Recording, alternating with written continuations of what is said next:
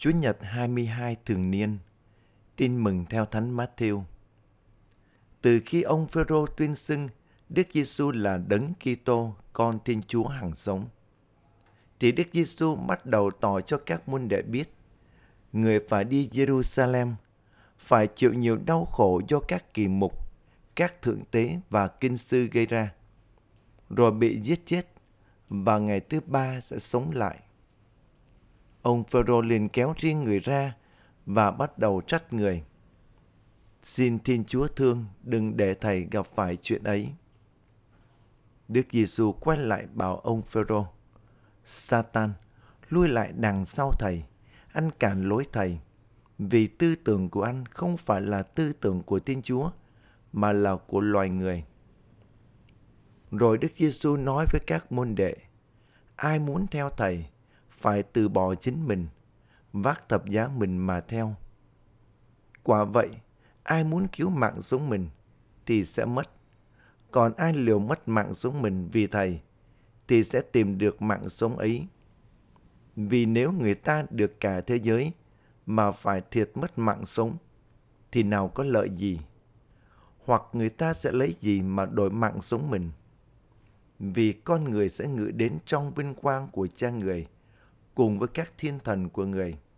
Và bấy giờ, người sẽ thưởng phạt ai nấy xứng việc họ làm.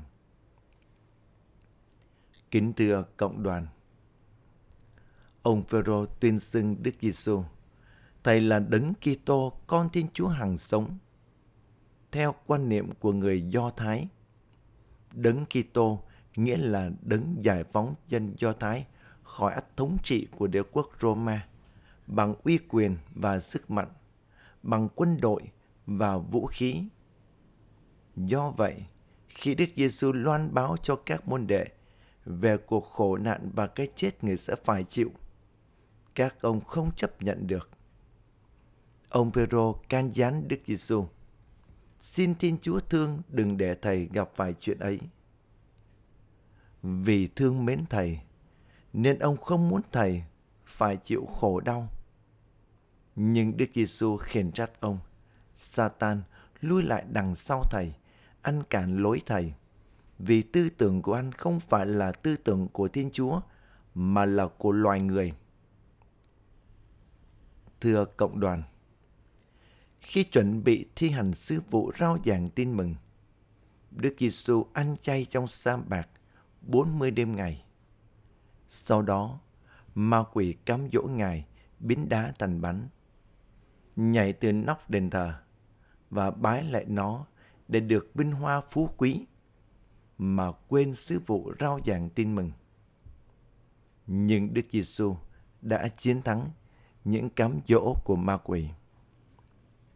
Giờ đây, khi được biết Thầy đi lên Jerusalem và phải chịu nhiều đau khổ, ông Phêrô can gián Đức Giêsu, nghĩa là ông vô tình ngăn cản Thầy thi hành sứ vụ loan báo tin mừng chương trình cứu độ của Thiên Chúa là con Thiên Chúa phải làm người, đón nhận đau khổ và cái chết để cứu độ toàn thể nhân loại. Trong khi đó, tư tưởng của con người là muốn mọi sự dễ dãi, tiện nghi và không vất vả. Thậm chí, người ta muốn chiếm được nước trời một cách dễ dàng, thoải mái với lối suy nghĩ và cách sống như thế. Con người không thể hiểu được tại sao Thiên Chúa chọn con đường thập giá, con đường đau khổ để cứu độ con người. Đức Giêsu chọn con đường khổ giá không phải vì Ngài thích đau khổ. Ngài đến trần gian không nhằm mục đích xóa bỏ đau khổ, mà là hiện diện cùng với những con người đau khổ. Ngài đón nhận đau khổ và chết trên tập giá để đem lại niềm vui ơn cứu độ cho toàn thể nhân loại. Cái chết của Ngài đã mở cửa thiên đàng cho tất cả những ai tín trung đi theo Ngài.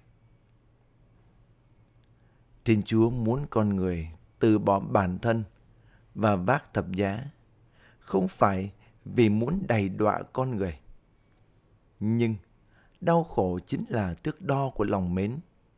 Bởi vì chỉ khi yêu nhau thật lòng, người ta mới dám hy sinh cho nhau, mới dám chịu khổ vì nhau. Như thế, điều quan trọng là tình yêu được biểu lộ qua những đau khổ ấy. Đức Giêsu mời gọi những ai muốn tìm kiếm hạnh phúc, sự sống và nước trời thì phải từ bỏ chính mình, vác thập giá mình mà theo.